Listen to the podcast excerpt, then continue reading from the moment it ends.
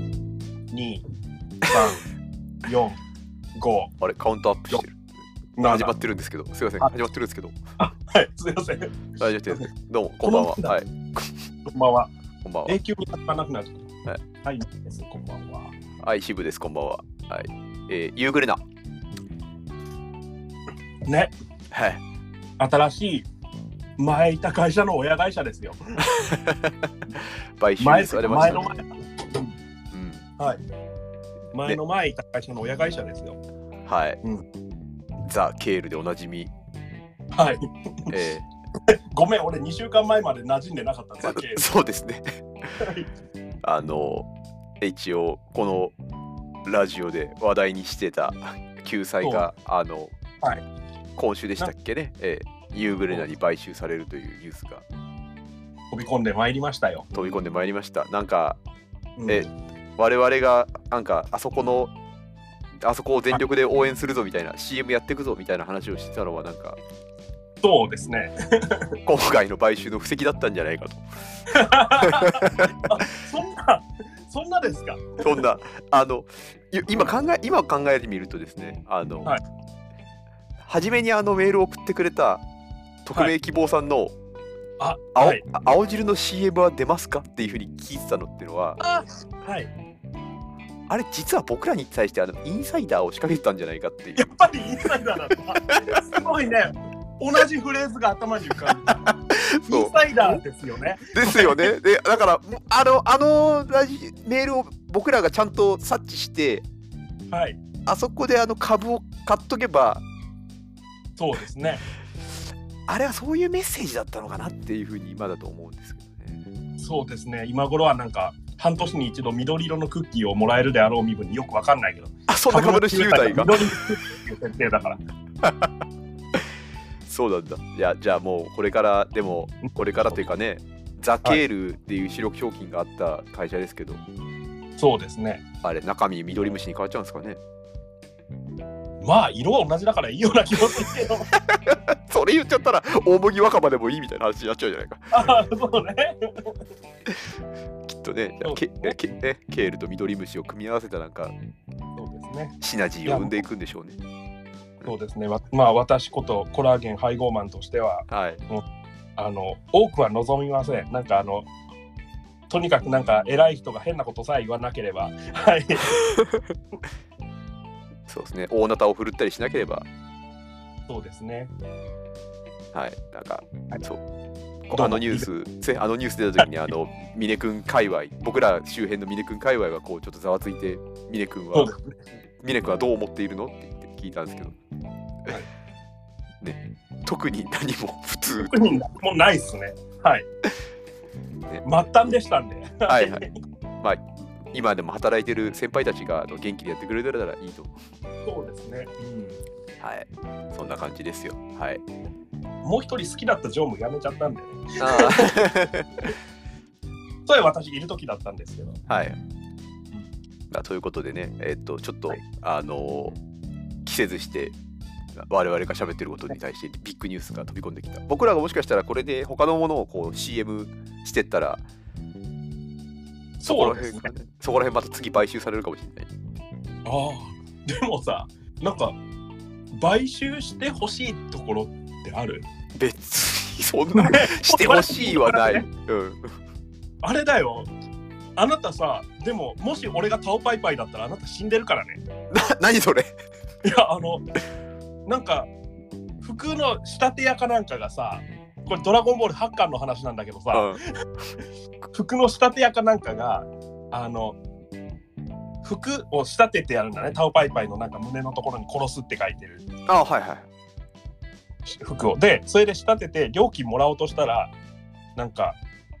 このタオパイパイから金を取るのかみたいなことを言うんですよ、タオパイパイ。別にケチらなくてもいいはずなのに金持ちだから。うん。いや、やってますからね。うんで、いや、でも私どもの、もうなんか商売ですのでって、超弱気になんか、気弱そうな、あの、なんだろう、ドラクエで道具屋さんやってそうな人が言うんですよ。ああ、まあ、ちょデザイン同じですからね、確かにね。そうですね。はい。そういう人がこう、いや、私どもも商売ですんでって言ったら、で、それでこう、タオパイパイがですね、あ、そうか、よし、わかった。じゃあ、あの私があなお前の気に食わないやつを一人殺してやろうと、うん私は殺し屋だからうんお前は運がいいぞと私の私の殺しを頼めるのなんてもう一生かす働いたって無理なんだからみたいなこと言ってほうまあ今のちょっと買収の話にねこうちょっと近づいてくるんだけどここからはいでその気弱そうなその道具屋さんがさそそんな殺してほしいやつなんていませんよって言うんですよまあ小市民でねまあいい人なんですけど これなりにはいはいはいあんまり軽はずみに死ぬの殺すの言う感じでもなくはいはい好人物なんでしょ分かってきたなはいう でそれでそしたらタオパイパイがじゃあお前が死ねって言って殺すっていうひどい話あーあーひどい話なな別にな論理のつながりが不明確ですよね不明ですねなん かタオパイパイの殺したいに対して乗っかんないぐらいの話だったってことですよねなんかねそうそうそうだっていきなり殺しなんか好きなやつ一人殺してやるってやつもまあ普通引きますから ね引くわなそれはなそれはあんまり付き合いたくない人ですよねやりたくないですねたトだパイパイと付き合いたい人っているんだろうか鶴仙流の誰かぐらい じゃん。いや、鶴仙流でも嫌われてたぞ。確かに鶴仙人は肉親だからまだなんとかさ。あうん、へえあれ鶴仙人の弟っていう話なので、トパイパイは。そうなんジャンプ詳しいですねなんかいやもう俺、ジャン詳しくプ漫画で育ったから。ジなャンプ漫画で育っているから。うんうんそれは語弊があるんじゃないか超ある。はい、なるほどですね。まあだから買収してほしくないなんてことを言ってると自分たちが買収されるぞっていう。そうですね。でも、このラジオに根がつくんだろうか。いやーい気や楽にやってますよ。ーそうですね。なんかまあ根がついちゃうとやりにくくなりますからね。そんなねね、え取って入れ釣り糸を垂れるがごとく。えええ気ままに行きますよ。はい。そうですね。質じゃあ問がつれた炎上だ。あはいえっとメールありがとうございます。あの今回もメールいただいております。であメールいただいておりますって話をちょっとする前にあのちょっとすいません、はい今までのメールの質問に対してあのちょっと答えるところを答えさせてほしいんですけどあのはいはいすい。ませんおっさんの情報番組になっちゃってすみませんなんですけど、 そうですね。えーあの以前ふんどしはいふんどしあふんどしふんどしはまあまあミネ君の方はあれなんですけど私あの、はいお肌のお手入れしてますかってはい。お肌のお手入れしてますかっていうメールが来ました。はい。はいあの時特にしてませんって話をしました。で、あれを答えてから、なんか、は気気を使った方がいいのかなと思って、あの、はいギャツビーのオールインワンローションを買いました。 すごい。ラジオが生活に直結してる。はい。こ本当う、発信側が影響を受ける情報番組って何なんだなんなんだっつうよ。で、今週からちょっとね、毎日使い始めております。はい。それが1点。そうなんですね。おはい俺はツルッツルだから何もしてないよ。 はい。えーはい。であとあのトランクスとかブリーフとかいろいろありますけど下着にこだわりありますかっていうメールいただいてはい。アップデートしてんね。であれ答えた後にそういやゴムの緩いトランクスが結構あるなと思って、はいユニクロ行って新しいトランクス買ってき てあ、トランクスね。あはい、うんあの買い替えてはいはい。それはね、なんかアップデートってよりね、なんか、うん、なんか原価償却に近い何かが。でもまあなんか言われて言われてなんか気づくことというかあ、そうです、ね。やんなきゃいけい。ないなと思ったことになんか着手するみたいなね偉い。偉いあ偉いそうだねようんあ、すごい。なんか、俺もなんか、着手しよう。なんか、自分がコラーゲン配合マンなのをいいことに、全然お肌のお手入れとかしてなかった。まあまあねあで3つ目はいはい あの最近食べたうまいもんなんですかっていうやつではい。あ、これは俺アップデート。はい。はい、和光和光のご飯がうまいよって話をしてとんかつ和あ、光とねさっき、下着話だ、下着の話つながりでワコールに行くわけだよな。いや行かないそれは行かないです別になん で和和光の話がうまいよって言ってから和光がそういや俺最近ブラジャーつけてねえなみたいな 最近ブラジャーつけてねえなじゃなくてつけてないんですけど普通にねいや、俺も最近ブラジャーでウルトラマンやってねえよ。それはあの本当になんかあの近場にブラジャーがある人の話し方だからやめなさい、 はい、すいません。えーで今、今の近場ではしてない。はい。はいはい。で、なんていうかね、あの、米あの、家ではチンするで砂糖のご飯みたいなのしか食べてませんよって話をしてたじゃないですか。してましたね。はいうんでで炊いたお米ってのはうまいもんなのかなと思ってあの、はいニトリで土鍋を買ってきました い土鍋はい。 一足飛びだな、あなた。やなんか炊飯器を買うとかだと米専用になっちゃうしってもともとなんかお米を炊けるような圧力鍋とか欲しいなとかって一番初め思ってたんですけどね、はいはいはいはいはい。当初引っ越す当初みたいな。うんうんうん、で、えっと、でもなんかそれを置くスペースもないしとも考えた時に土鍋ご飯はうまいと聞くと思って。そうですね、おこげできるしね。はいで、俺はやってないけど。はいうんっていうのであの、はい土鍋を買いまして一人用土鍋を、おお、ええでお米家もまあはいはいうん。あ、じゃあできるね。うん、で、うん先週はいやりましたよ、月曜日かかまどさん。はいまあやるやる前にまずあの目止めをしなきゃなと思ってはい。目止めって言うんだっつってあのなぜか家にあった片栗粉ではいはいはい。目,、目止めをした結果あの早速焦がすというねまあ、焦げるね。 片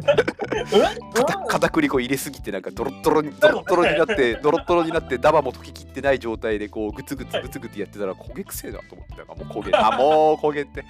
もそうう,、ですねもうテンションダウンだわと思いながらもでもそうね。逆にそれで折れないのがすごいわ。でもあのそれで一旦お米ね炊いたんですよ炊いて食べて、はいはい。うん、普通砂糖のご飯とそんなに味変わんねえなっていう今状態ですねはいはいはい。お米の炊き方とかもいろいろあるので。そうですね。だから米米がそんなにあの普通のスーパーの一番安い無洗米だったとかっていうかもしれないし水のなんか量とか吸わせる時間とかだったかもしれないしって思うんでちょっとこれは何回かやってそうっすね。うん。あとね、 ごめん。一個話聞いててちょっと気になったんだけど、あの、時間があれば慣れないうちはちょっと火の前にちょっといた方がいい よ。 まあはいはいはいはいいやでも火の前にいてもあの鍋がつくつくつくつなってんのを見て、はいどう思えばいいのえっと泡が大きくなってきたなとかあと端っこの方の褐色が濃くなってきたなとか例えばお米だったらほうほうそういうのを俺は全然なんか誰から何を教わったわけでもないけどなんかってことはなんか水分が減ってきてるってことだからみたいな感じでどんどん連想していく感じでやってるああなるほどなんかそうっすでもあの蓋開けちゃいけないっていうからこうああなるほどねかかたくなに蓋を開けずこううん、うんまあななんとなく蒸らして、なんとなく焦げはできたんだけど、うんうんうん焦げはできたんだけど焦げっていうのができるとこれ焦げてる部分全部剥がれねえなっていうそうですね ああとあのねブクブク音が聞こえてるうちはまだ水分があるけどそれがなんかねチリチリ言うようになってきたら水分なくなってるよなるほどうんじゃあちょっとちょっとずつちょっとずつっすよね。で、はいなんかね、俺すごいこれし知ってね、すごい気楽になったんだけどね、なんかすごい宗教布教してる人みたいになってきたよ。あのね、あの、某、某有名料理研究家の某土井、某吉春先生いるじゃないですか。はいはいはいはい。この人が言うには、そんな、あの、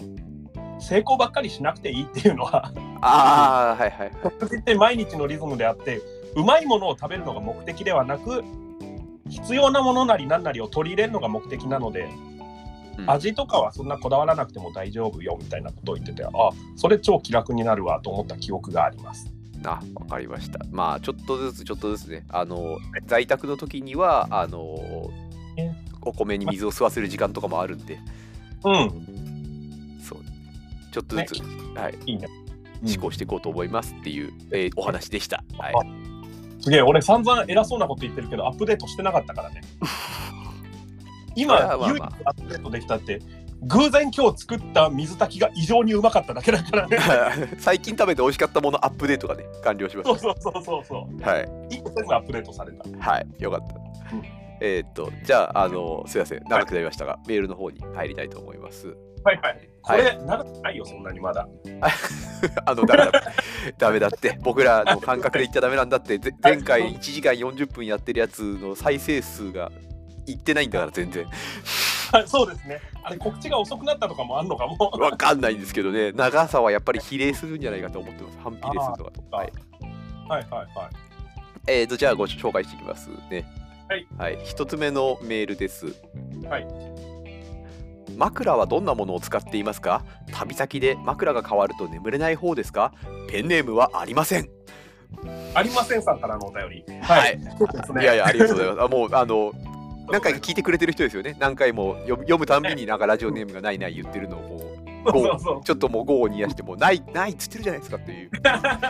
あらかじめもう言ってくれるっていそううそうそう。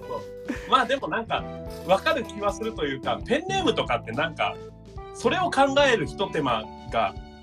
楽しい人と楽しくない人がいるじゃん。そうですねなんかハードルになっちゃうっていうねなんか立っちゃうというか。うん。そうそうそううハンドルネームでもいいんですけどねって言うとハンドルネームだと今度ハンドルネームで特定されちゃうのも嫌だなと思っちゃうからそうそうそうそう。だからなんかそこはなんかペンネームという名のネタ枠ぐらいで考えていただければという。はい別にあのですねなくても、うん、気楽に普通にありがたいっすっていう。うんはい。ありがとうございますね。で枕。はい枕はい。枕、私は、あれですね、あの、引っ越すときに買った、あの、ニトリのうんくっと安い枕ですね。くっそ安い枕えっとね、4点セットで、うん布団、敷布団、まあ、あの、シーツ、枕かなんかの4点セットで、うんそれで6000円ぐらい。はあめちゃめちゃ安いやつなんだろうえな段ボールでできてるとかそんな感じのいや、あのね、かろうじて 布。ただなんか、基本的にペションペションというかね、うんうんまあまあでもあの普通にはねまあ枕は普通に寝られるやつかなうんうんうんでうんあただ枕は私こう今低いという不満がありますね枕が低いなのであの横になった時とかにうん枕に頭を預けようとするとなんだろう首がぐっと曲がるんですよあーちょっとや困りますね困りますねなんかこれは毛布とかタオルケットとかでちょっとかさ増ししてあげないとそうそうそう。なんか枕って結局一番いいのはタオルを巻いて積み重ねたのだって言いますよね。あ高言いさます言いますね合バわスせられたなんかバスタオルをそうそうそう。はいあまあなんかあんなバスタオル用意できないよって思っちゃうんですけどね うん、ね。いやただなんかタオルっていただき物とかで増えることって結構あるからああいいですねたまに友達が泊まりに来た時とかはそのタオル積んだので寝てもらってますね。ああなるほどまあねそうですねり非常時というかそういう時の来客用の時にはそれでいそいうですねそうそう。うん。なるほどなんか枕こうしたいっていうのなんかありますもっといいの買いたいっていうかもっといいの買いたいっすよただね枕もなんですけどこれちょっと後の質問にもかぶるんですけどこう旅先で枕が変わると眠れない方ですかってのがあって、うんいやこれね眠れるんだけどうん あそれはあの枕というよりも旅先の方が布団がリッチなのでそれでなんかあの札束でかひょほっぺたひっぱたかれるようにして寝てる感じになるんですよね。そんなに と宿泊先のあ宿泊先によるじゃよりますけどねまあまあそうですけどでもあんまり安宿って泊まらないしおおあっていうかあの普通のビジネスホテルとかからってことよ泊まるのは。はいはいはいうん、ゲストハウスとか泊まらなくてで前住んでたシェアハウスがですね結構やばくてですねおう備え付けのベッドがあったんですが、うんベッドという名の要はあのフレームなんですよねはいはいはい金属、はいそれもまた微妙になんだろうあれなんて言えばいいのかなセミシングルうんセミシングル はい言い間違えてないよこれはおーおーじゃあシングルと無の間みたいな感じ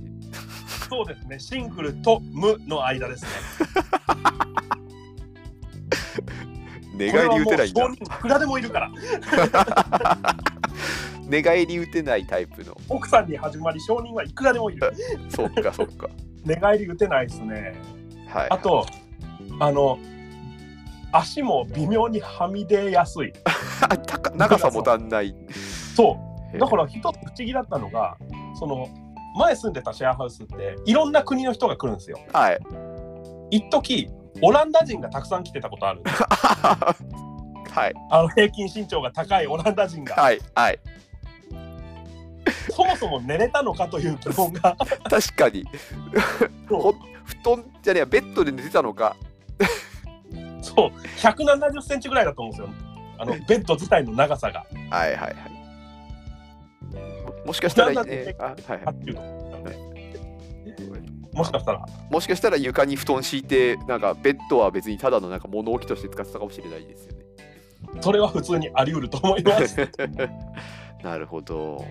その環境を経て今あのニトリのその安い布団、でさすがに結構せんべい布団な感じなので値段相応というかはいはいは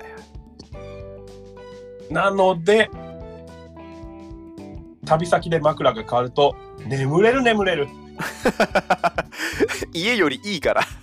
家よりいいから眠れる枕もそうなるほどね枕もだってなんか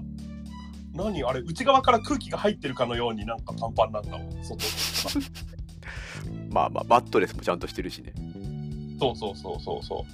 はうですねあなたどうですかいはいあの僕も今枕ははいあの、ニトリの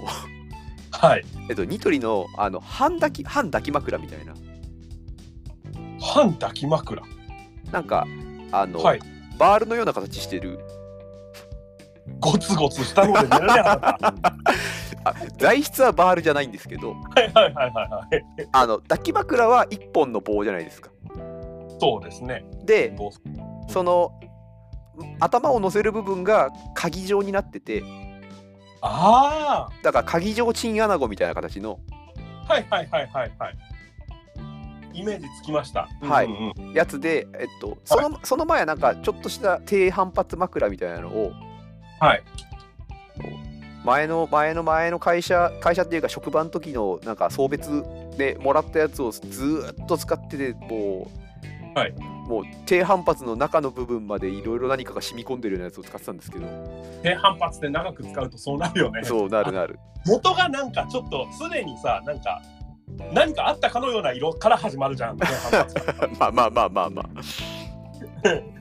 そうだからそう いうそういうので使ってたんだけどそういうのをもうちょっと一新しようっつって、えはいっとはいはい抱き枕も試してみようかなって言ってそのニトリのやつの抱き枕系のやつにしたんですけどしてて、はいで、はいえっと僕はあの今ベッドで、はいでセミシングルじゃなくてシングルのベッドで、はいあの大体の人そうだと思うよまあねはいなんかすのこのすのこベッドで、えっとはいね、下収納収納いっぱいあるみたいなはいはいはいはいエロい本やエロくない本を隠すはいはいまあ そこに隠す必要もないんですけどまあそうっすねうんでえっとベッドでその枕使って寝てるんですけどこの数字の1みたいな枕はい、はい、なんか目を覚ますと大体どっかしらがあの布団から落ちてるっていうあらベッあドなかたらは、うん寝相が凶悪な人ですか何なんでしょうねなんかうーん凶悪でもなくて自分の体は落ちてないんだけどもはいはいあえ物を落としてるかはい、いあ そうですねあの前にその低反発枕のちっちゃいやつっていうか普通に頭に乗せるだけの枕をしてた時にははい大体足元の床に落ちてるかおっとはいあ頭 の頭の方のいあれ床に落ちてるかみたいなあー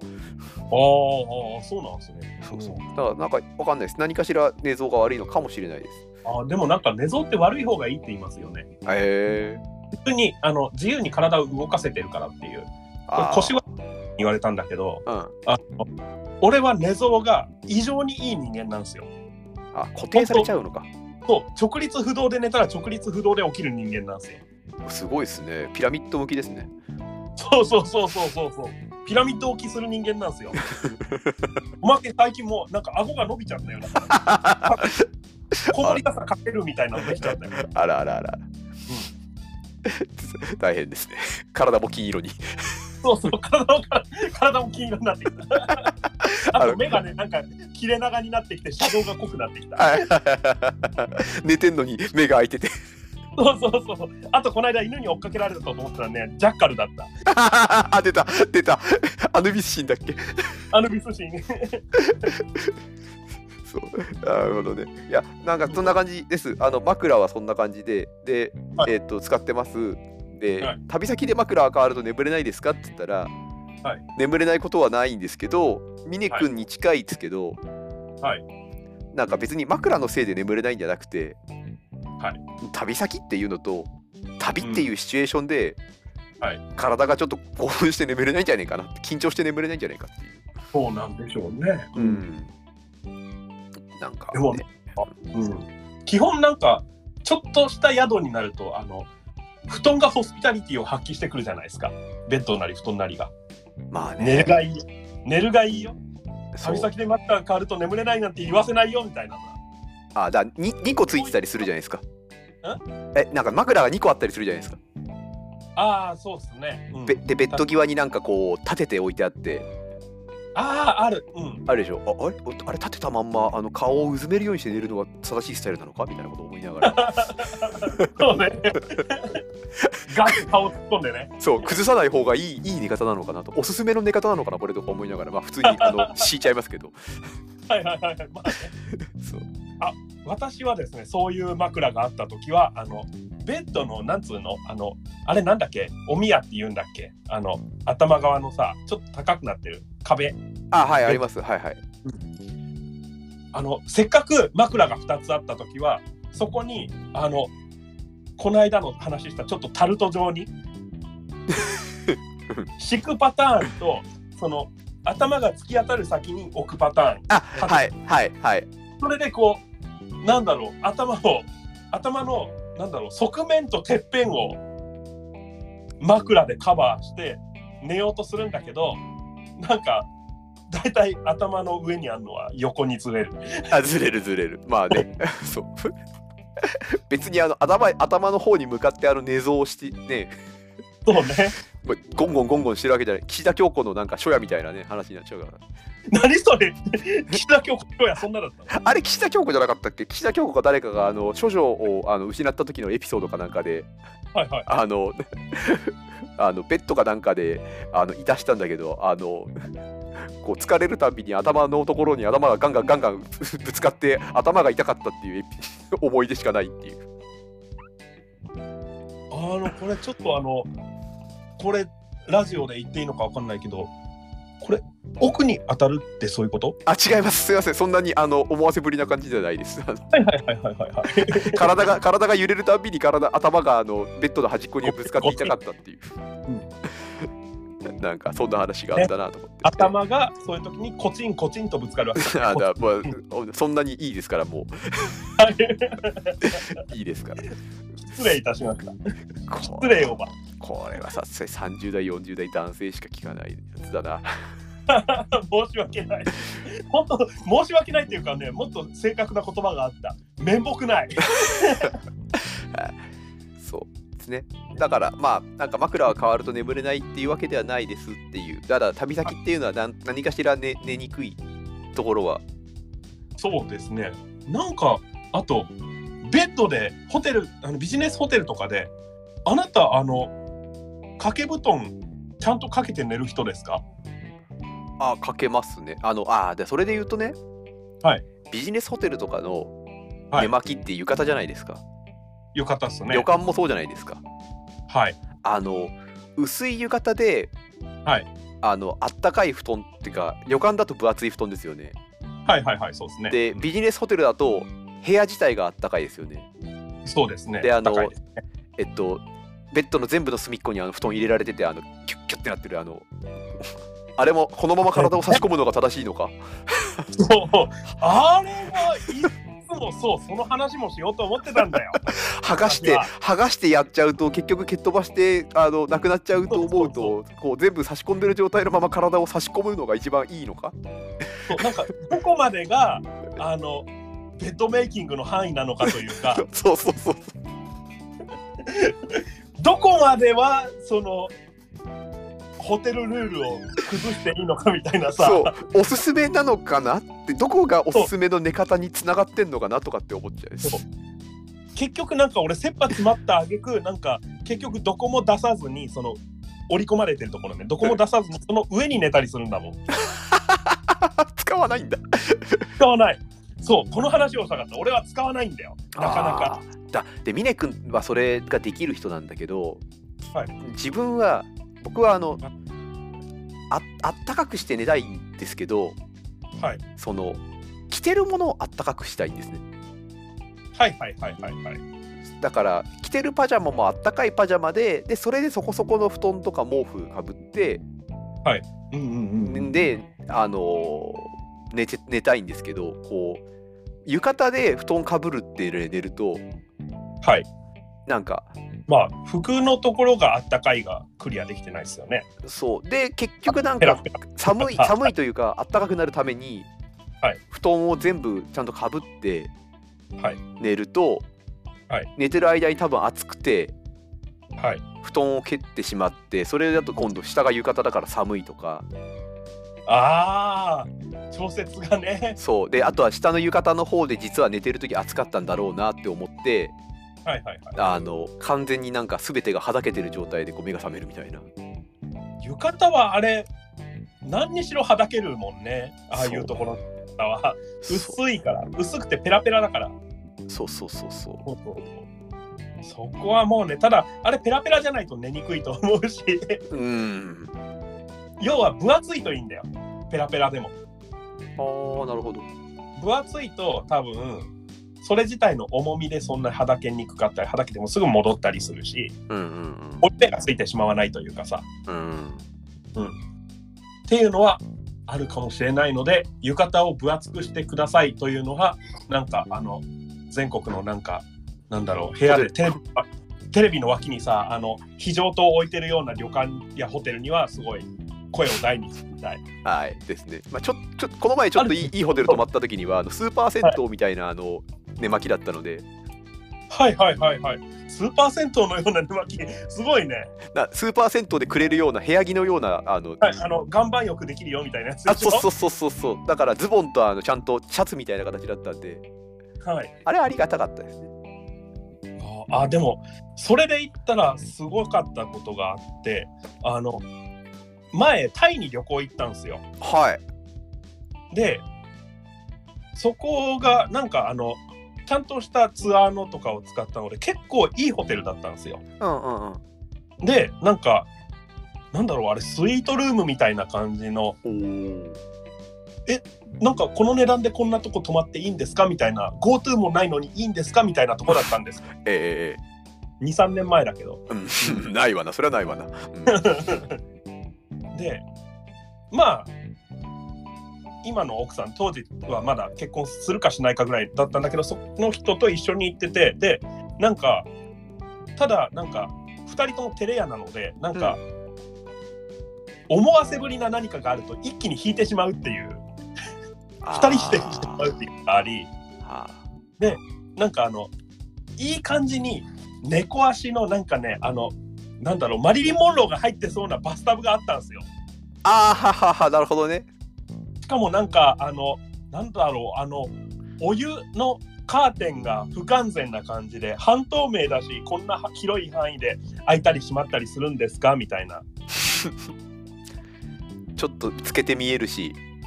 そうそうそうそうもうバスタブの中泡だらけにする感じのそうですね強立美容外科の CM みたいな思わせぶりだな確かにで まあ極めつけはですねこれは多分あなたには伝わると思うがどうなんだろう全員に伝わるんだろうかえっ、とですねあの照明が3色に分かれてるんですよおお RGB 赤緑青に分かれててそれを一個一個あの電圧変えて調光できる感じなんだわあーすごいでしかもねこうしゃらくせえことにねこの RGB の照明がちょっとずつずれてんのよはちょっとずつずれててなんか重なるところと重ならないとこありますよこれが光の三原色ですよわかるみたいななるほどちょっと縁の部分は原色が出てきたりする そうそうそうムーディーな感じでなあそんな感じのがあってさうんいやちょっとこれはってなってもう照れを通り越して俺とかはもうさあのテンションうわーって上がっちゃうわけですよ。ああのちょっとなんだろうあのエロい方面じゃなくて面白い方面に上がっちゃうそうですね面白い方面に上がるんですが行動としてはギャグとしてエロい方エロい行動を取るってことなんですよ。どういうことかというとあのすごいムーディーな感じで歩いていってですごいあのあれをやりたいんですよあのバスタブにあの入って足片足だけ伸ばしてこうなんか磨くみたいなの。あれだろあのなんかあのエロついたススポンジっていうか そうそうそうそう。エロついたスポンジって言っちゃうと普通にトイレ掃除のやつになっちゃうけどトイレ掃除だ。あれあれよりもなんかこうなんかねふわふわふわふわで泡だらけになってねそうそんな感じでこうしゃなりしゃなりとこう私はバスタブにそのまま入っていってですねその部屋入った瞬間にそのなんだこの部屋はってなったからもう荷物下ろしただけですよ。うんはいで一人入っていってちょっとちょっとこっち見てみたいなことを言いながらこうまたいでバスタブに入ろうとした瞬間ビリってすごいズボンが破けてデブエピソードだった股のところが裂けましてですねタイタイまで旅行行 ってそれで結局なんかねあのすごい履き心地のいいタイパンツを買った。タイパンツねいいですね本当になんかある程度ちゃんとしたズボンってそれしか持ってきてなかったからさあの一気にテンション上がって一気にテンション上がった遊びの中で一気に現実に引き戻されるっていうそうそうなんですよあらーあらだから買いに行くにも履くものがなかなかなくて破けたまんま行くっていうそうですね破けたまんま行ったらお店の人も一発で何で来たのかは分かるっていうそうそうそういやーそれでなんとかしのいだ記憶がそれでなんかねあなんかタイパンツを買って一時っていうか今もちょくちょく履いてるけど履いてる感じなんですよねそうですねなんかタイパンツはあの寝巻きとしてあの評判いいっていうか友達もね僕らの共通の友達も使っててあの旅行先でうんうん寝巻き代わりっていうかジャージ代わりジャージだとかさばるんだけどタイパンツだともっと薄いんで、あの荷物がかさばんなくていいっていそうそうそうそうそううねはい、そはれい、の外歩くのシェフパンツいいらしいね今何シェフパンツ多分あの料理人の人がさ履く厨房で履くほうパズボン的なのあれがなんかいいらしいよシェフパンツうんなんか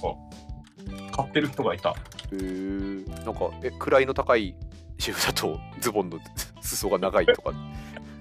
ああのの頭も長い足も長いみたいなそうそうそうそうそう、ま、え松の廊下をすげえ引きずって歩いてるやつはすげえいいシェ フっていうそんなんで火使うなよ危ねえぞ確かにね土鍋焦げるぞそれは俺だなるほどうんへなんかこれ外も歩けて結構いいらしいよえあじゃあなんかぜひあの聞いてて興味のある方は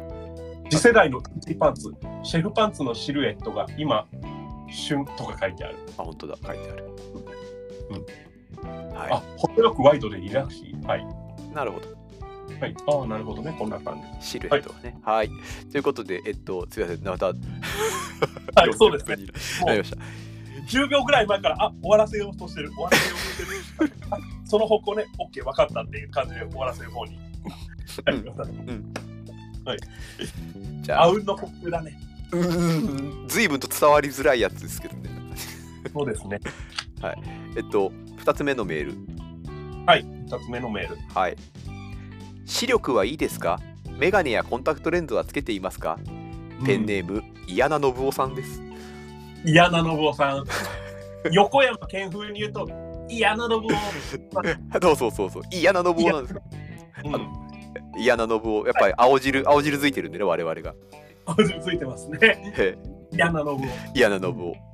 夫。なんか、まずいっていうのも。う一杯あれだよねまずい、まずいは、なんか CM ロリが終わった後に言うっていう。そうそう。 終わったこれ本当まず いな。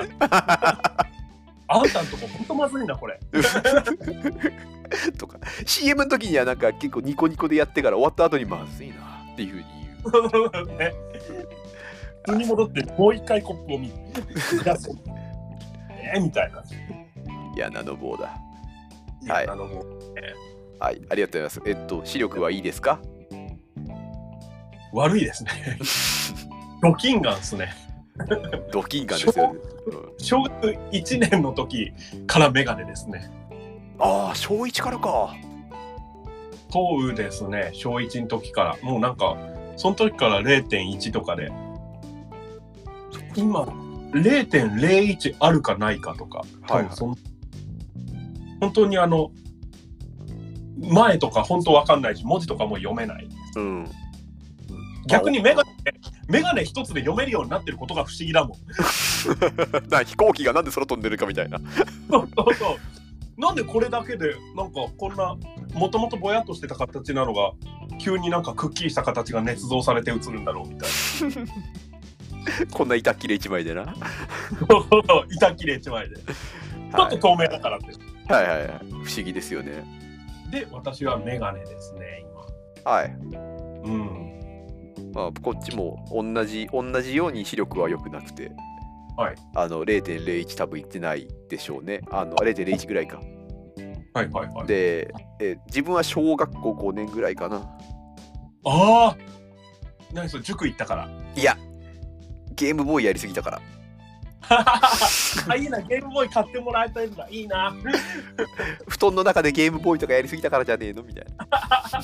バックライトついてんねねえっていうっていう感じでなんかだんだん悪くなってって順調にあの年を追うごとにちょっとずつちょっとずつ下がってってお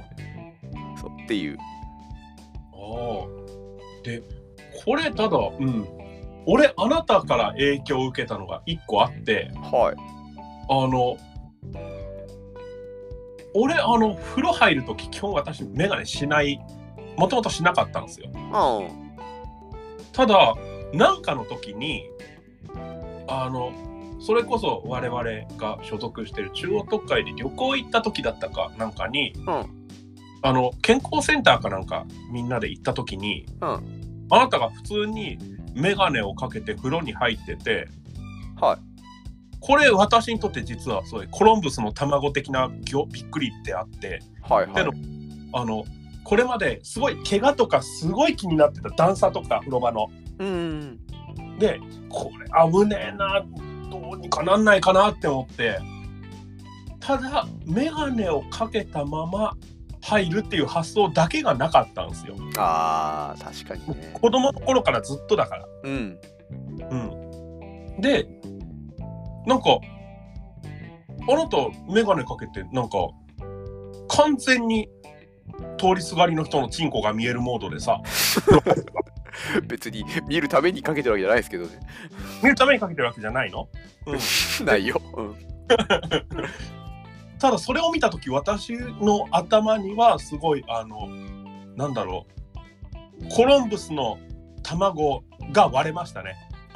割れたらダメなんじゃないです 一か皮むけたね。あ一皮むけたあ一皮むけコロンブスの卵は一皮むけてね。うあメガネかけりゃいいじゃんと。たはいそれだけのことをにそれだけのことに気づくのに20年ぐらいかかるっていう。お風呂の中で眼鏡をかけてもいいじゃないかそうそうそうグラスの底に顔があってもいいじゃないか。そうそうそうそう そういやそしたらねそれかけてからはさもうさ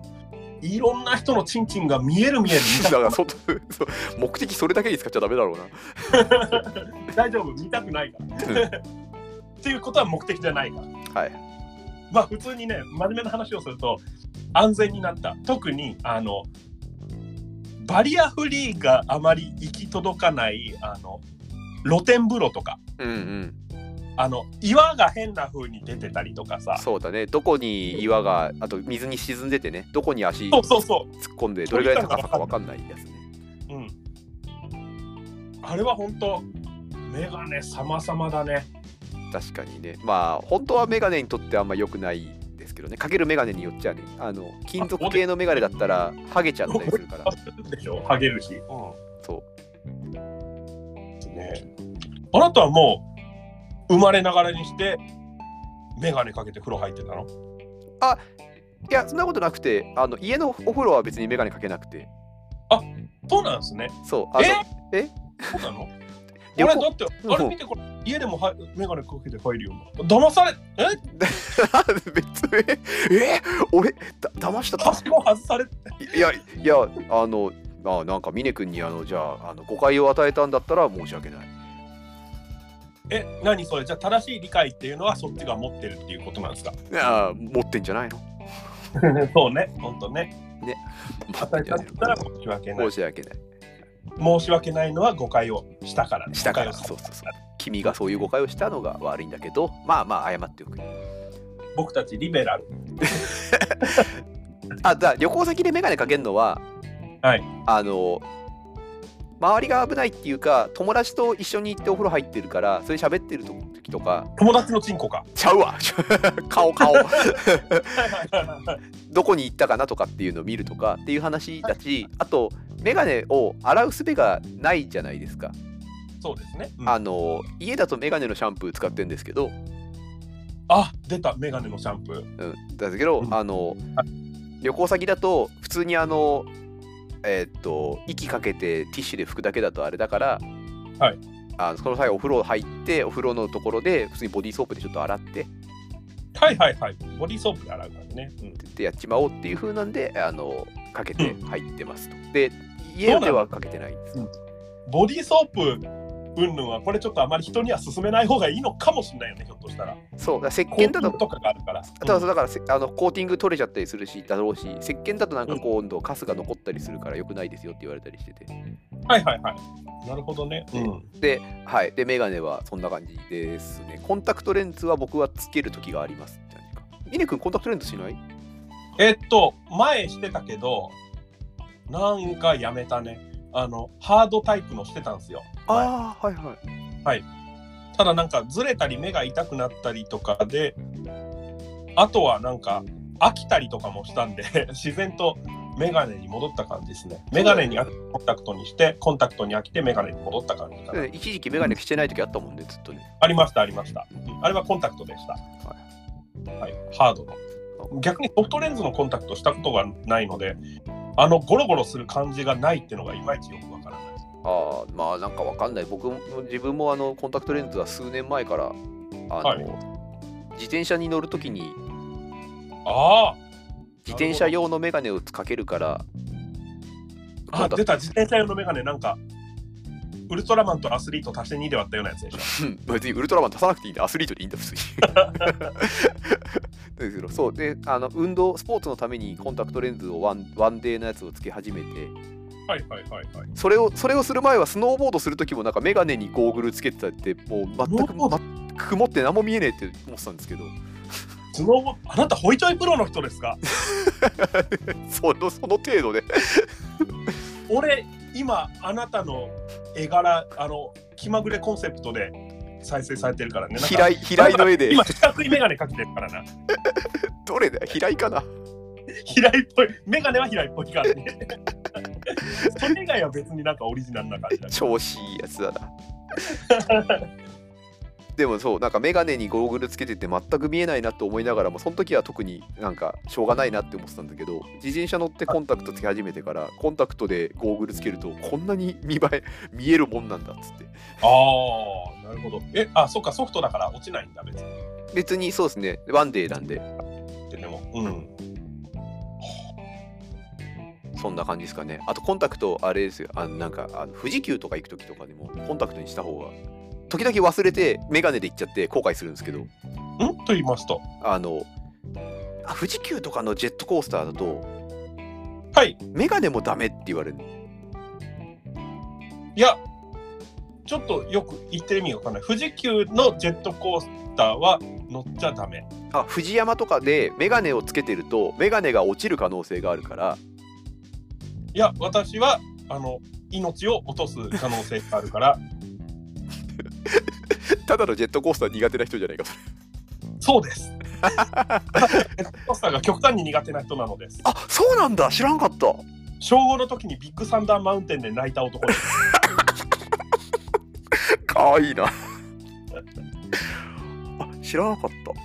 たぜ私は絶叫マシンが絶対ダメな人間ですよ。あー意外意外というよりはよくし知らなかった本当知らなかったへえうん。そうですね、一緒になんかそういうところ行く機会がなかなかないもんね。そうねうん、遊園地はなかなか行かないねですね。そうですね、だから私はディズニーランドとか行った時は、ひたすらバッタのぬいぐるみを探してましたね。チムニークロケットそうそうそうなるほど。 いや、そう、なんかなんか、あの、そういう絶叫マシーンの、ディズニーは別にいいんだけど、なんか富士急行って、メガネダメですって言われたときに、はいあ、だったらコンタクトでくればよかったっていうふうに思ったのがあって、あそういう意味では、なんか、ちょっとレジャーをするときには、メガネよりもはいコンタクトの方が、まあ、あ、うんううんん、あ突然の雨とか降られてもねっていう。うんはい、あでもなんかあのすごい小学生の時に眼鏡かけてた人でさ、うん2種類俺の中で目立った人がいてさ、ほ1種類があの眼鏡のなんつうの最ブリッジのところがさ2段になってる人。え、何それえなんか真ん中に普通普通というか一般的なメガネってこう真ん中にブリッジがあるじゃんついてるついてる。左右のレンズの間にあれうんブリッジっていう、い、いよいいようんそれの上になんかねレンズのてっぺんからてっぺんに向けてもう一個ねブリッジがあってなんか2本みたいになってるのなんか松方弘樹みたいなへー。これがねなんかね小学生の時におおなんかがっつりメガネだっていう印象はい。ずれにくいんだろうね。うんねプラスなんかもう一つ目立ったのがあのメガネのさあのなんだろう本当俺メガネの部品部品に疎いんだけどあの鶴のところに、うん後ろ側になんかねあのヘアバンドみたいなのつけてあ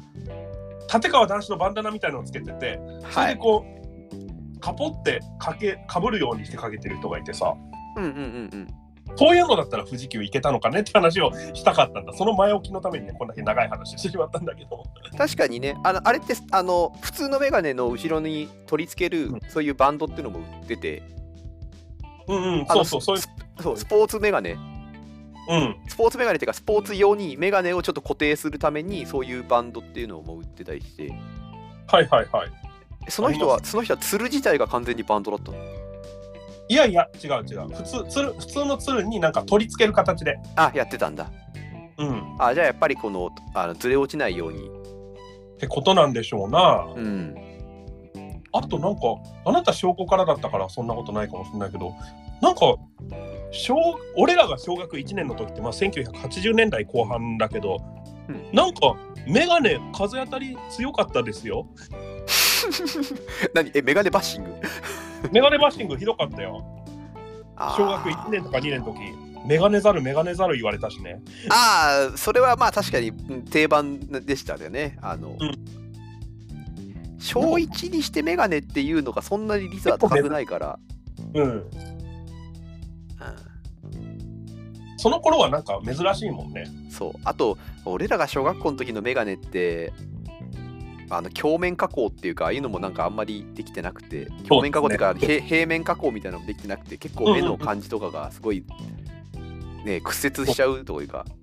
みんなデリカットみたいなねみんなデリカットみたいなそうでもデリカット流行ってたからデリカットの真似ができればもうちょっともしかしたら地位を得たのかあもあしれそうそないうねうんうんうん、まあでもデリカットを強要されるデリハラもあったかもしれないですしね。デリハラあったら嫌だなそうだなデリハラうんねえ、おいココア飲めよっつ って。おい、ココア飲めよ。デリハ デリハララ。おい、ここはのよ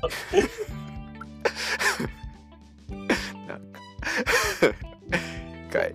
かもしれないです。 カフェインを取らされるっていうまあまあ、 優しい味だけど、まあ。ね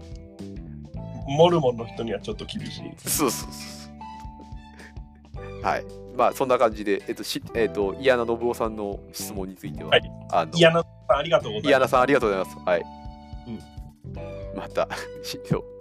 こんなメガネ2人がお送りしてます。はい。まずいまずいもう一杯の CM はそれこそ私が小学1年とか2年の時2年の時かな1990年はいああ、よう詳しいですね。 2年か3年か、うん、それぐらいか、あメガネでした。 何の関連性もないね。あ全然 全然関係ないね。うん。あれ1990年だった。じゃあね、皆さんもなんか、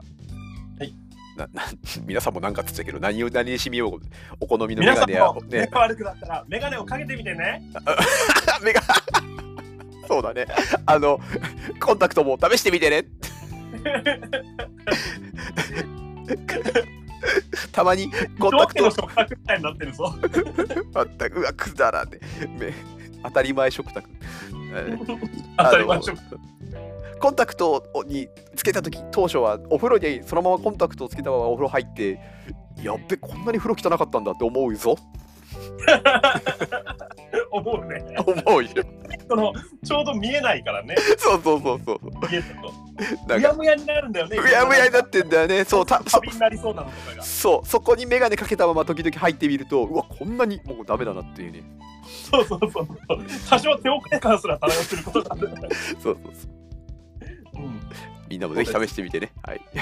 お風呂掃除とパイユニッシュは忘れずにという。ははいい。、はい、ということでしたありがとうございますあはいじゃあ55分経ちましたはい。クイズだ。クイズ だすごいね、なんかあの、クイズが昔の笑っていいとものタモリンピックと同じぐらいの。CM の後もまだまだ続くよっつって終わるような感じになってるね。しかもあの普通のクイズの出し方でやってりゃあの多分い1分2分で30問ぐらいはやれるんだろうけどさ1分2分で30問3分ぐらいかサイブレースで言ったらあ、タイムレースで言うとそうだろうな。うん。なんかみんながやってるクイズのペースで言ったらでもさ、うんうちら、うちらというか、俺は少なくともスポーツ出たら読み切るまで待つしかないからね。 あーだから早く早くパンパン押せるわけじゃないからね確かそうそうそうなんかさ先週とか先々週のとかのなんか振り返ってみるとさ、うなんか結構早いとこで押してないよね に 押してるよでもなんかなんだろうこのさ絶妙な感じは結構早いところで押してるって俺は思えるんだけど今のスタンダードには絶妙についていけてないだろう、ああそうですそれはもうそうだよねうん、全然それはしょうしょうねまあしょうがないです よ全然まで言うことないだろう全然だよね わかわかんないですけど、はいえっ、とじゃあですねあのすいませんでクイズなんですけど、はいちょっと今回からああのなるほどそっか大体言うことが分かったはい、うんえっ、と前回まで問題です ABC ナインスを使ってるんですけどちょっとね、うん、やめた方が良さそうな可能性が出てきたというか。えっ、と ABC のホームページに置いてある過去問集のところにある、えーやつとあとクイズの森に置いてある、えー、と過去問集、は ABC の過去問ともしかしたら二次利用の規約が違うかもしれない、うんえーいうことがちょっと知り合いのクイズ作家の人との会,、会話でなんかはいそうなんじゃないかなと思ってそうですね。あ、これは思いました、私も。でちょっとあの ABC の問い合わせフォーム今公式の大会のところにあった問い合わせフォームから、はいあの今ちょっと質問してますあありがとうございます。あのここにある過去問とクイズの森の ABC の規約って同じですかっていう、はいで、はい同じ同じだったとしてもちょっと、えっと、ナインスはちょっと今入手する方法が分かんなくてはいでまさにないんです。なはいおうんあうんあうん あこれだよ、見切り発車ってのは。 分かってたよ、面白くないって。あー いやい面白いよくいいないんすよ。おおいいっすよいいよそれぐらいのねおじさん感がどんどんおじさんになっていくんだよね、こうやって。こうやってね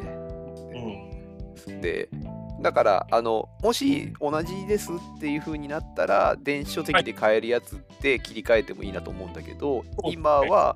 えっと紙で持っててクイズの本に載ってる、えーやつから選ぼうかと思って今僕が持ってるのさ、見てみたら、はい、 1234686めっちゃ持ってんな。めっちゃ持ってるね。そりゃって言っても、あの、 1、2、いたよ。1、2、俺らいたよね。 1にいたいたそう。3持 ってねえんだ、俺、これ。あなんで3買ってないんだろうな。1、2、4、5、6、8っていうラインナップだったので、あ。はいまあちょっと6から3でしょ ?3 がない理由でしょうんあれじゃないのあなた多分その時大学院1年の3年とかであの研究忙しいとか就活忙しいとかでちょっとクイズ行ってる場合じゃないかなみたいな感じで行かなかったとかいうのは考えられない。いやでもあの君たちがトロフィーを返還してるところを見ているしえあそっか見たのあのねこう言うとなんだけどあなた君たちがトロフィー返還したの見てるしって言ったけど俺トロフィー返還したの覚えてないんだわ。 ああれを見てるのがサードの時だからサードの時にはまだサードの問題集は出てなかったの出てないですね。うんか、うん、かなかなよくわかんないけどはいはい、あので TBS の記者がチンスコを投げてるとこを見てたんだけどそうですね TBS の記者さんがねピンスコを投げてるところ。はい 見てたんだけどまあ、まあれはあれ、チンスコの良さのアピールになっていい感じという。いん何の何の良さや、チンスコの良さがね、あチンスコの良さのアピールあれチンスコの良さのアピールなんだあれなってるね、もう本当に伝説とかしてますけど。はい、伝説ですねええ。目出しも作ってね。うんね、はい。あんまり言うと怒られそうだからやめておきましょう。そうですね。えっと、じゃあ ABC ザ6なんですけど、 はい。でなんもそれはね、ちゃんと強くなれるやつ、強くなれるやつじゃないと困るんだけ ど。何やっても強くなるわ。いいね。だクイズの問題集だからディスコだか分かんないとこがい いね。美味しくて強くなる系の。本当に。 どんな問題だって触れれば触れる分だけ経験になるんですよ。なるね。いやー、それを忘れるのが好きでね。好きいでや、。でも本当に好きなんだよ。そう、な なるほどね。はいはい、確かに。あ俺忘れるの好きなの。新鮮さを失わないようにね。そうですね。それにだって、ちゃんと知ってて答えてることってすごく少ないから、俺クイズで。ああ、だ、なんか、問題集で必死。とかなんかうん。聞いたなとか、うんそれだったらもうなんか俺忘れちゃっていいや、忘れちゃっても別にいいやっていう感じだから。なるほどね。まあそれも人によってスタンスあるありますけど、そね、うですのそうでそうそう何で触れたのにしてもきっかけがどうであろうと知ったことは知ったことなのでやっぱりそれはそう一個一個ねあの規制はないっていう考えもありますし規制で言ってるわけでもないですけど、なんかですね。うん。逆に言うとそのおはい結婚だと思いますもんね、そういうのって。あ一人一人、それまでの人生経験とか、人との関わりの中でも見つけるもんですもんね。そうそうそうそうその関わりの中で、えー、と問題集とかクイズやってて、えー、と前に聞いたっていうのがやっぱりそれは一つの貴重な経験だと思うんでそうですね。それはそれで、趣味にそれだけ力を使ったってことなので、そうあとやっぱりこうこれ狙っは趣味本だったのと同じですよね。狙って狙ってやったことというか狙ってそのためにやってきたことがそのままそこで報われるっていうのはすごいそれは快感なもんですよだと思います。確かに。確かにそれはそう。なんでグダグダ言ってないで、えっと、何本目からやりましょうか ねはいはい。まあこんなことを言ってますが、私はね、風呂でね、なんか、なんつうの、他の男の人のチンチンをうっかり見てしまうような人間ですよ。 はい本当にうっかりだけどね。 まあいいや。だ何本目からなのって あえ、何これこれペーパー1位設 定。そうだよそうだよペーパー1位になった設定。やったねやったねでは峰さん何本目から 1問目。なぜな ら、今、時間の分何時何分の分の1の位が1だから。 12時1分か11時に始めたのにね。じゃあ始めましょうかはい、はいじゃあ10問ぐらい読んでいきます、はい問題1901年血液型を初めて ABC に分類したオーストリアの病理学者は誰でしょういるそういう人。 311なんだっけラントシュタイナーですあ、ラントシュタイナーか。そう。はいはいはいはい。あ、いたそんな人。うんうんうん。うんうんねはい、ABC 問題からスタートしましたなんかね、俺ね、ラントシュタイナーと、あの、爆弾と誘拐犯で韻を踏んだ記憶がある、確かなんか。爆弾と誘拐爆あ弾と誘拐犯で、なんあか。カール・ラントシュタイナーと 爆弾と誘拐犯で韻を踏んだ記憶がある。結構ゆ全るい部埋めてる。 うん結構ゆるい感じの印でしたけどえ、そうでも、カール・ラントシュタインの爆弾と愉快犯は結構埋めてると思いますよ。なあ釈然としないなあっていうラーメンズだかうん、しないと思う。ら釈然いや釈然釈然としたい釈然としたいなあっていう方が踏めるかなと思ってああ、釈然としたいな。ああ、確かにそうですね。ね釈然としたいな釈然としたいな釈然としたいな釈然としたいな。うん。えーいきます2問目問題正式名称をゴッドウィン・オースチンというエベレストについ K2。て K2 って業界用語でお尻のことを言ってなんかその業界用語が さらに裏返って普通に言うようになったみたいな感じの響きがあるよね。あるねつうんそうね通通形を系通に逆に通形を K2 って言ってしまう。あの木梨憲武が言うあの業界用語をねそうそうそうそうそう。ススーシークイーに言いこうかそうそうそうそう。のいや正式名称ゴッそう正式名称ゴッドウィン・オースチンはさっき調べたけど正式名称ってわけじゃないんじゃないかなって気がするけどもうそこら辺はあれなんでしょうねわかんない。なんか小学生の時の地図帳では K2 かゴッドウィン・オースティン山って書いてあった。あそうなんだ多分帝国書院のやつだと思うんだけど。はいはい。もしかしたらこの問題では当時だったかもしれませんね。はい、かもしれないですね。え、今なんか地殻変動が起き てます、2番目の山が。 K2 っていうもの自体がそうそうそう。世界で2番目に高いことすら陥落してもしくはもうなんかあの地殻変動が起きてエレエベレストよりでかい あの山ができたっていうああはいはいはいはい突然ねそうそうそうやばい ななんか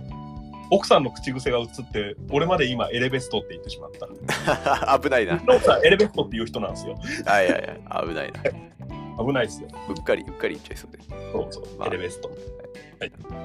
えっとまあ K2 のねあの標高が高まるっていうのはあのそういうアニメのエピソードでありましたけどねえアニメのエピソードであエピソードっていうかちょっとしたねあのほうほうほ戦記絶唱新フォギアってアニメの中で、はい、あのースペースシャトルだったっけ旅客機だったっけスペースシャトルだったかなまあ結局そのなんかあの不時着しそうになっているのを助けるために、うはいはいはえっいと、目の前に K2 があってそこに突っ込みそうになるところをあの K2 をぶん殴って、あのあーだだるま落としの要領でその部分だけぶっ壊してはいはいはいはいあの突き抜けることで K2 の標高がちょっと下がるっていうああなるほどなるほど鳥山明的な解決方法っすねはい、そういうやつがあるん で、あの K2 の前振りとしてはこういう緑系のあいや青系の前振りでこう出る可能性もあります。ああなるほど確かに、はでもあれですよね殴った時にうっかりコブとかできてたらなんかむしろ逆効果だったっすよねこぶ殴ってコブができああけ山にねうん山に単コブ漫画的表現でね、そうそうそうそうそう、はいこうなるとなんかあのスーパーマリオみたいな感じになってくるけど あの人の顔がついた山がなんかポコンってなんかぶつかってポコンってかあのコブができるみたいなちょっと目に涙のあのマークが出たりマークそうそうそうそう あのバッバッテンのあの絆創膏がね、そうそうそうそうそうそう出てくるダでもま実はたあれパワーパッドで治るのが早いキズパーパッドなのがはいあれ打撲だからキズパーパッド意味ねえんじゃねえかと思うんだけどな ないねしし打撲だった確かに尻尾を張れはいいきます、はい問題19世紀に活躍したフランスの作家で代表作に博物誌や小説「人参ルナールルナールあれっすよあのそれこそルナールで博物誌で言うならこれ確か私前回の「邪道ラジオの」あの告知のツイッターで「邪道ラジオ長すぎる」みたいなのを使ったと思うんだけど」ええあれはルナールの博物誌の「蛇長すぎる」から撮ってますからね あへえ全然知らなかったそうなんだそうそうそう「蛇長すぎる」って一言で済ませてんのがあるんですよなるほどそうそうそうえ博物誌ははいジャンル本のジャンルとしては何なのなんだろうあれはなんか普通に博物誌なのそんなちゃんとした博物誌ではなかったはずですね。ちょっとエスプリが聞いてますよみたいな感じだったと思う。でも、何分大昔読んだからな、忘れたな。うん、小説ではないかなそう、あのね、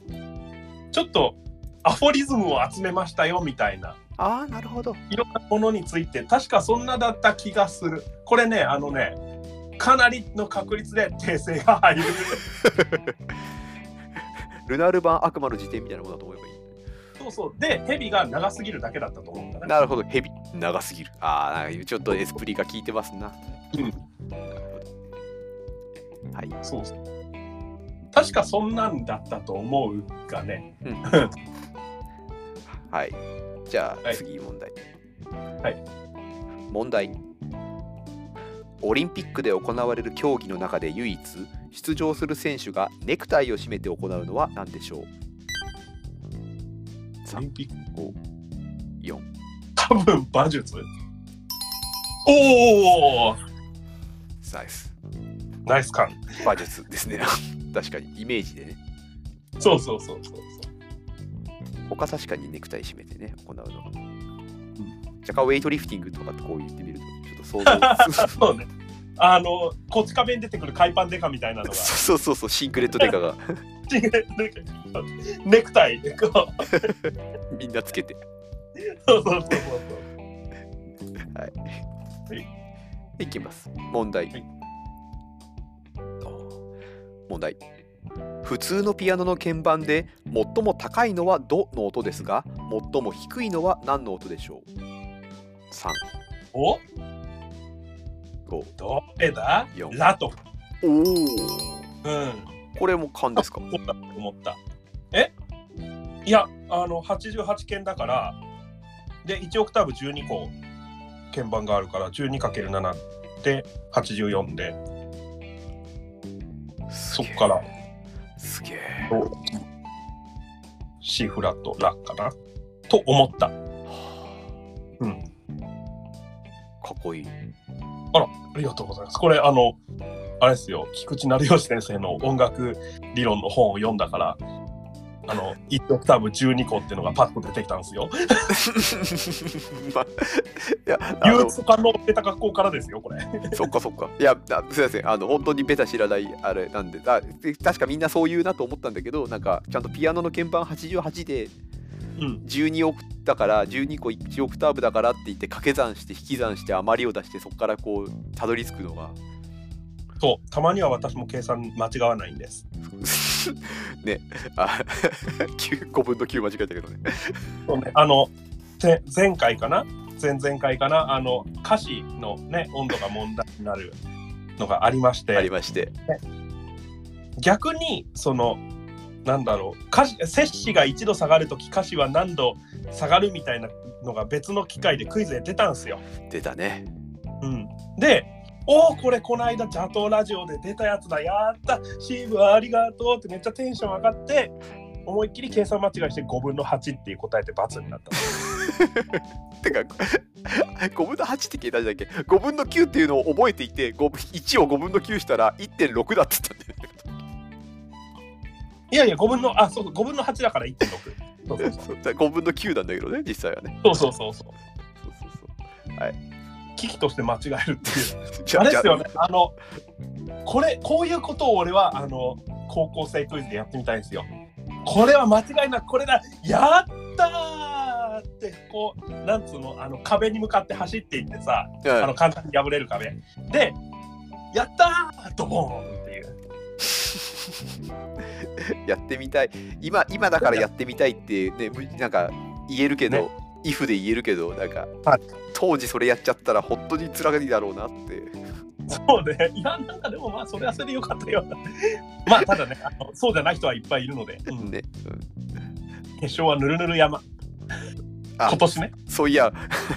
高校生クイズの話題を全く出さずに今日を迎えて話をしてしまいました。そうですねあのあれ好きですよ私が高校生クイズ1回だけ全国出たことありますけどその時が香港だったんですねいやかっこいい。決勝でかっこよくはなかろう香港は今大変なんだぞいやいやいや当時、当時。そうですね。で、そこからなんかアメリカとかもありましたな、最近。ありましたねかっこいいなかかっこいいね。で、今年、ぬるぬる山ですからね。っこいいじゃんね、ぬるぬる、本当マリオみたいだ よね。ぬるぬる山秘密のコース2みたいなさ、めっちゃなんか、のこのこが甲羅の状態ですごい、すごいスピードで動いてそうな。まあ、だから別になんか、すえなねだそれがだからどうっていうふうなことは僕は思ってませんよ。支部は思ってませんよ。まあ、私も思ってません よ。いいね、このね、予防線、予防線を張るあたりはさすがに2人とも伊達に40近づいてないね。ね、あの、聞いてる人はそんなの気にしない人たちばっかりだと思う。ねかもしれないのに。いそうそうそうそうそう。や、普通に、まあ、ね、だから面白かったどうかとか、なんかどうだったよとかっていう話に関しては、あの、えっ、と、コックンルックスの方で、あの、いっぱい愛を持って語ってるんで、そちらを。うんはい。じゃあ、行きましょう。はい。問題グリーンランドに次いで世界で2番目に大きいオーストラリア北部に位置する島は何でしょう ?32 オーストラリア北部。ニューギニアとああ、よかった。正解タスマニアじゃねえなって思って。タスマニアは東か うんいや、タスマニアはなんか、あの、右下。は南東い。 ねそうそうそう。はいその上だとね、なんかあの、なんつうの、干し芋みたいな形した島があるじゃん。島は大体星棒みたいな形あ違うかいや、そうでもない。俺、あんま、だって、佐渡島干し芋だと思わない。 そうねうん。佐渡島はフライング V みたいなあじゃねえや フライング V は V だそうね。でも、佐渡島みたいな形の、あの、エレキあるよね。そうそうそう、あのーメタリカのあのージェームス・ヘッドフィールドのシグニチャーモデルみたいなやつ。はいはいはいはいはあい。だだ普通に雷みてえなって言えやっていうね。 SG というか、そう、SG、そう。ボディがね、雷の形をしている。そうそうそうそう。あ、オーストラリアの今地図見ようと思ったけど、なんか、あれ、ちゃんと綺麗に出てこないな。Google マップが調子悪いのえ、マジで何日か前、Google やられたけどね。そうそうそう。いや、なんか地図をちゃんと読み込んでくれない。 おい、これ、船の上だったら俺ら死んでるぞ。 Google マップに頼りっきりだから。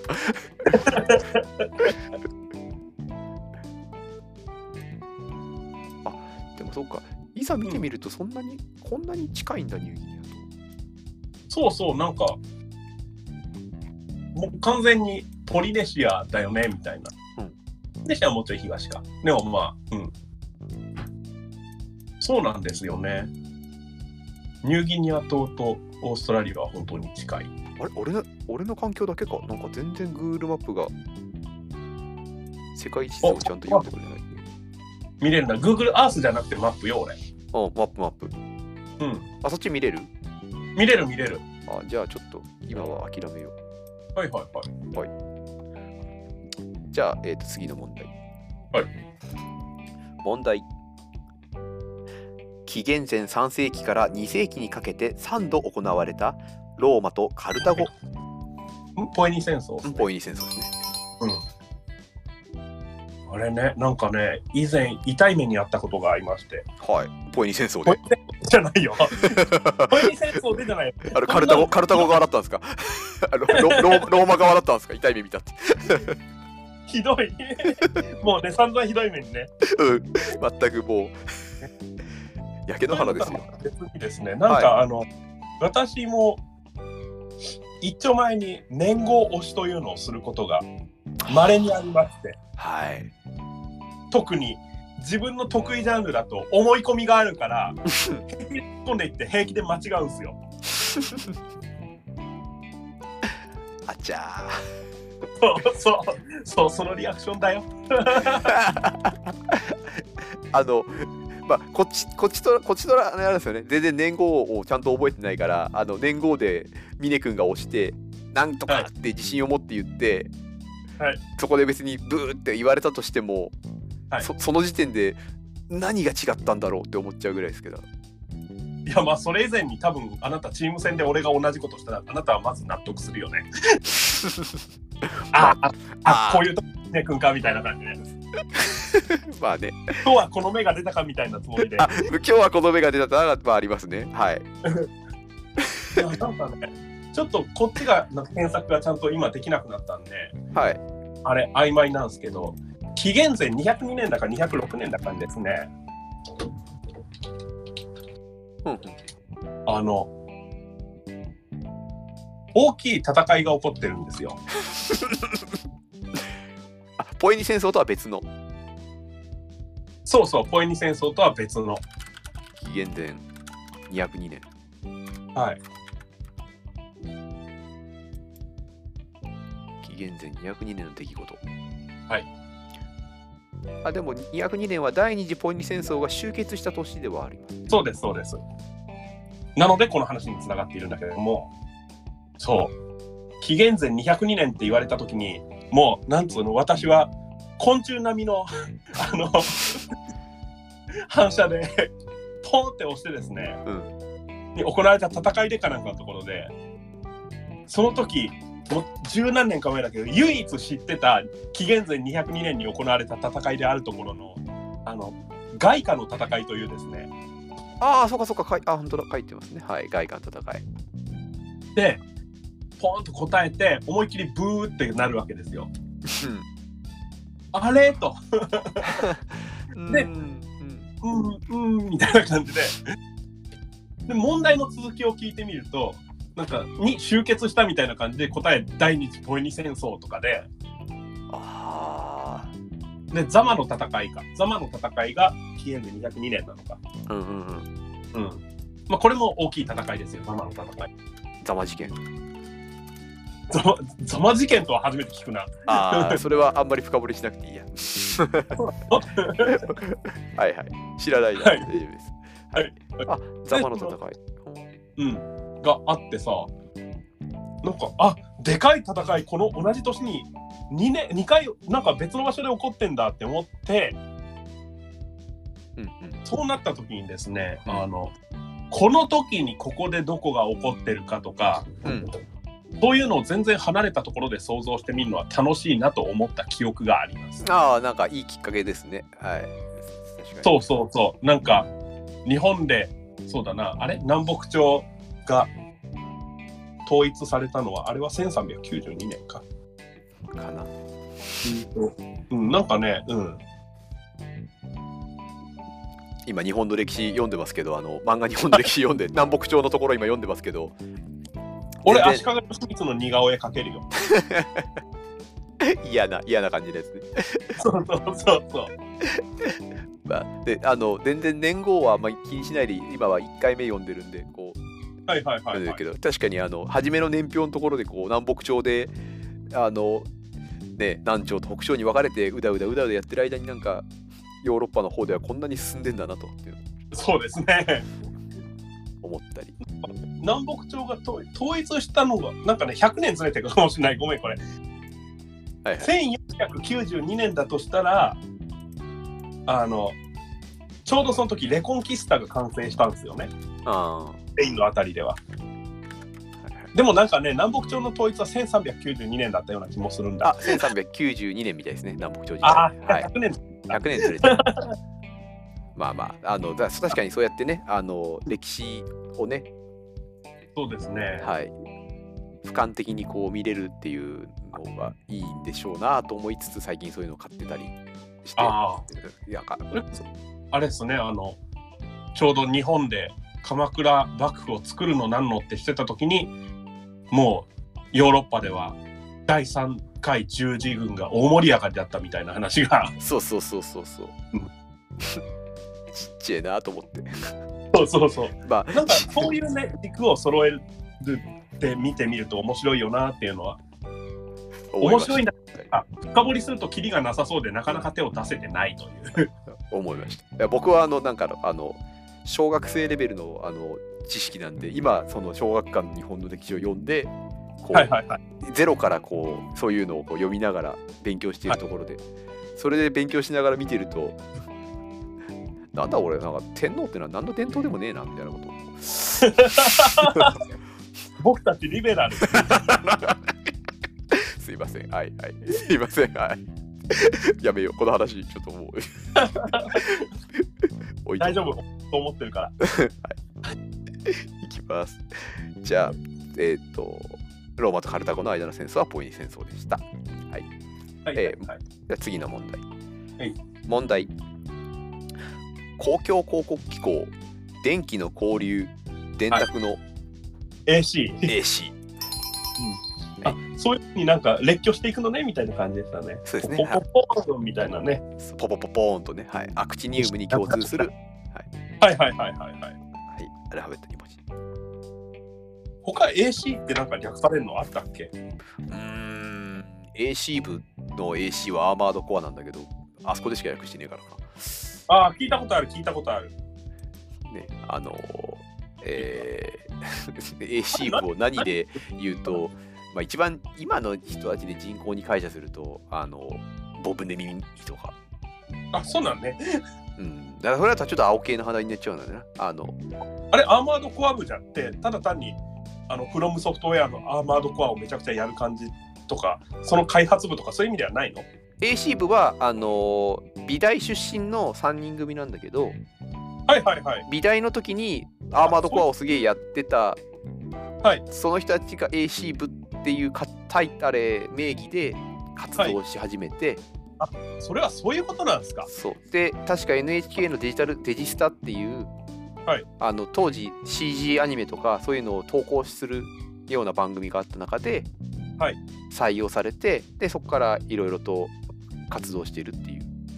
そういうことなんですね。そ字面だけは見るからなんだろうなと思ってた。うねあの僕とか峰君が好きそうなタイプのそうでなんかうんアーマードコアのようだとどうやらあそうそうそでうそこまでは分かってたけどそこまでは知らなかったそこから先、うんええ AC ですね公じゃあ共広告公共はい広告機構はい、い、きます問題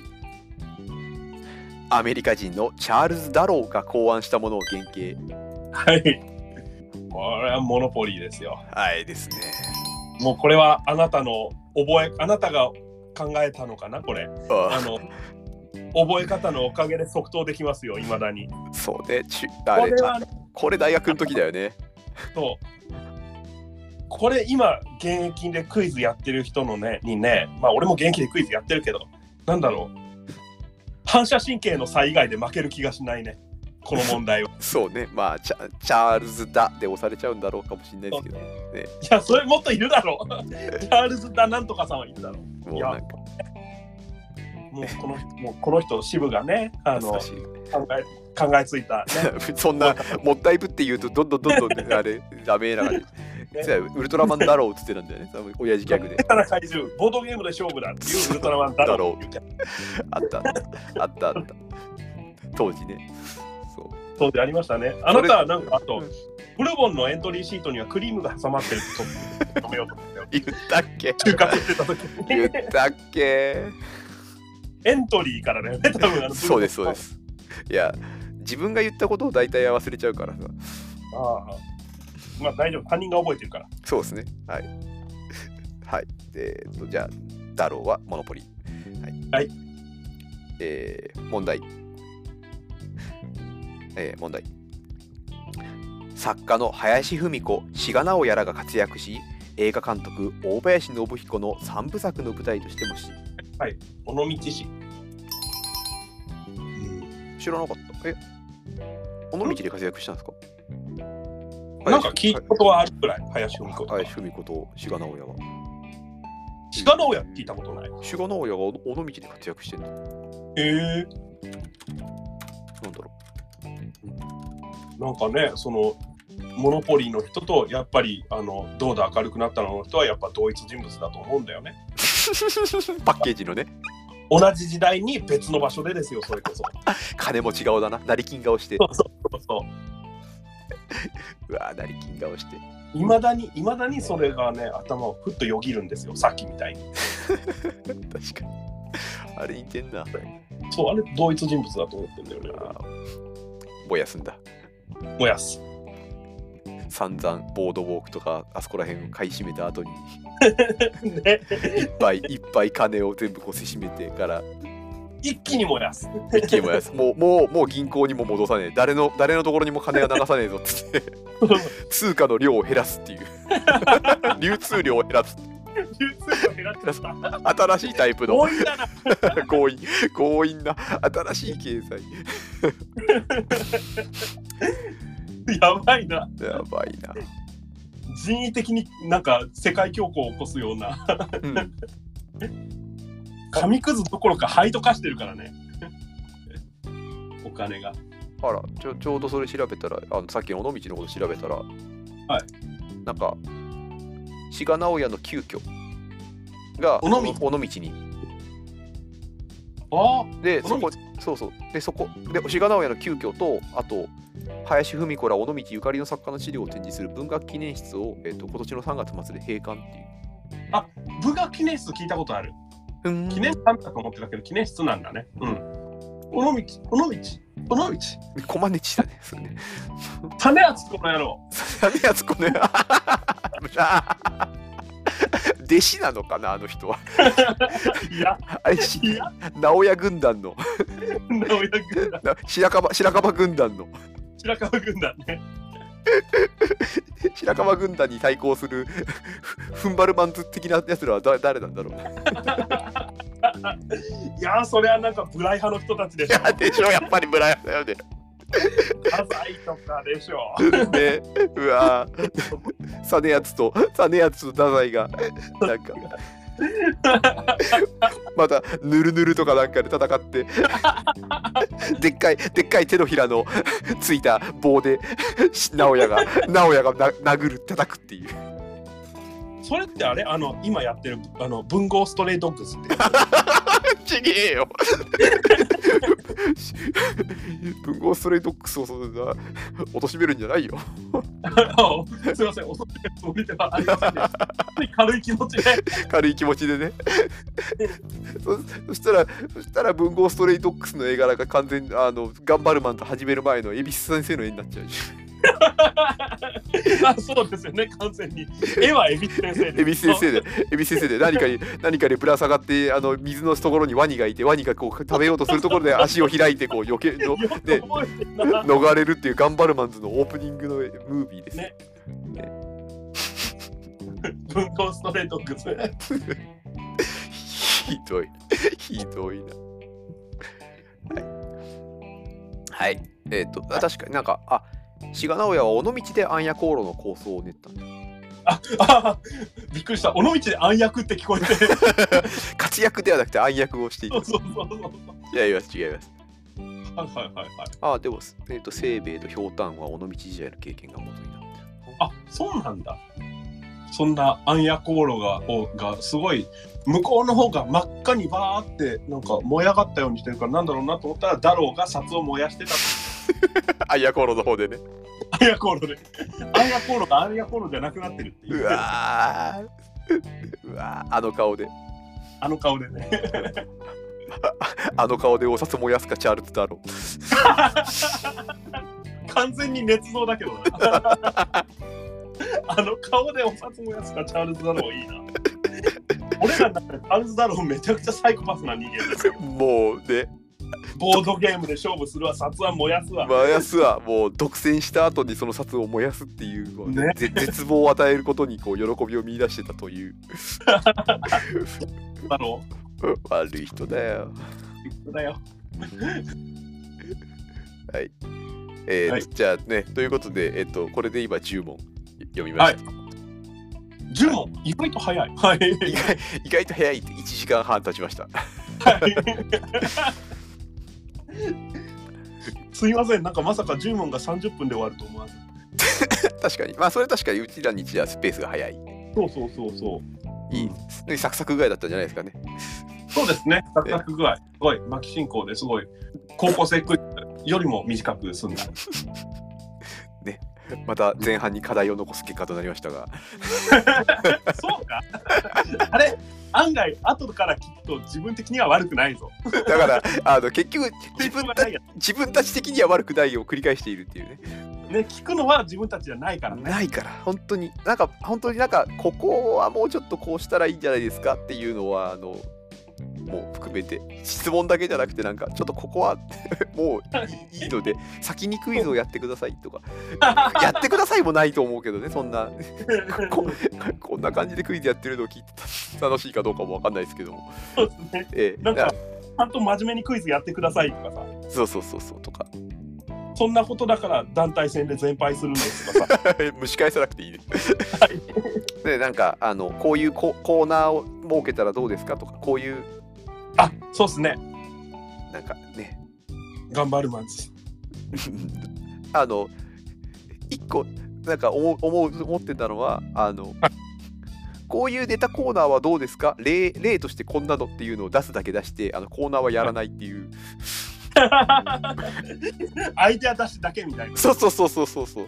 でであのいいと思ったらそのいいいいと思ったアイデアに対してまた他で投稿してもらえばいいっていうぐらいのスタンスのやつがあってもいいかなとは思うんですけど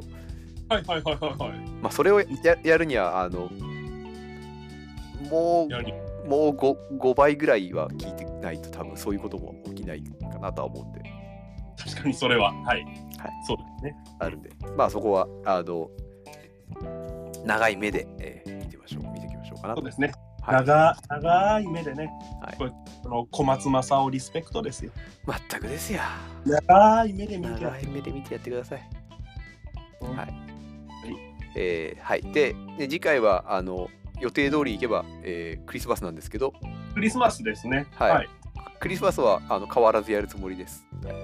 はい私もあの奥さんから許可というか、なんか二次会は私も参加するという、よく二次会という概念自体初出なのでよくわからないのですが、これ一次会だったのかそう そういうのがなんかありました。はい。はいわかりましたじゃあちょっとクリスマスらしいねあものをちょっと用意してやりましょうかねクリスマスらしいもの、ははいい。はい。じゃあお楽しみにということで。みーですね。はい。じゃあ今日はこの辺ではい、この辺でありがとうございました。ありがとうございました。えっと、シブがお送りいたしました。はい。